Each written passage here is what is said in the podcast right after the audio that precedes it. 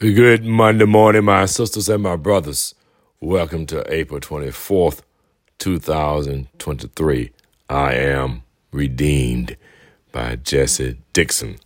I've been reading a book uh, entitled Real Leadership Nine Simple Practices for Leading and Living with Purpose. And I thought I would share um, what he calls practice number three in his book as we deal with our strengths and our weaknesses. Uh, John Addison, in his book, says that we should build on our strengths. Every one of us is born with our own unique talents and areas of potential excellence. The best you'll ever be at a weakness is mediocre. Why waste your precious time trying to do what others are already far better at?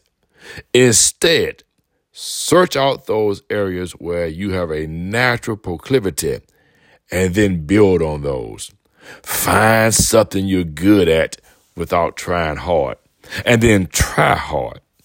As a parent, your job is to be a student of your children and help them find that unique spark within them and fan it into full flame. As a person, it's your job to do that for yourself. Don't let your job description define who you are and what you do.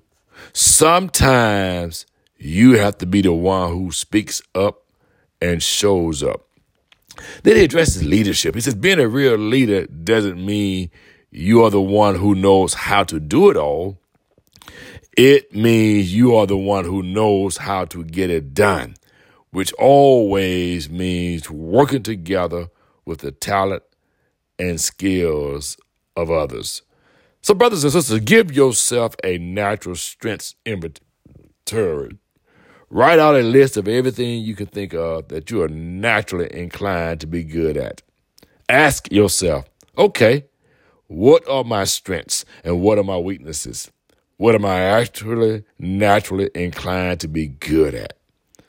Forget the not very good ats and focus exclusively on the good ats. Many of us are blessed and we are not fulfilling our maximum potential that God has given us. I want to challenge you this week to take an inventory of the gifts and the natural strengths and abilities that God has blessed you with and be the best you. Have yourself a wonderful, wonderful Monday, my sisters and my brothers. And remember to daily acknowledge your Savior and always stop and pray. Let us be hearers and doers of His word.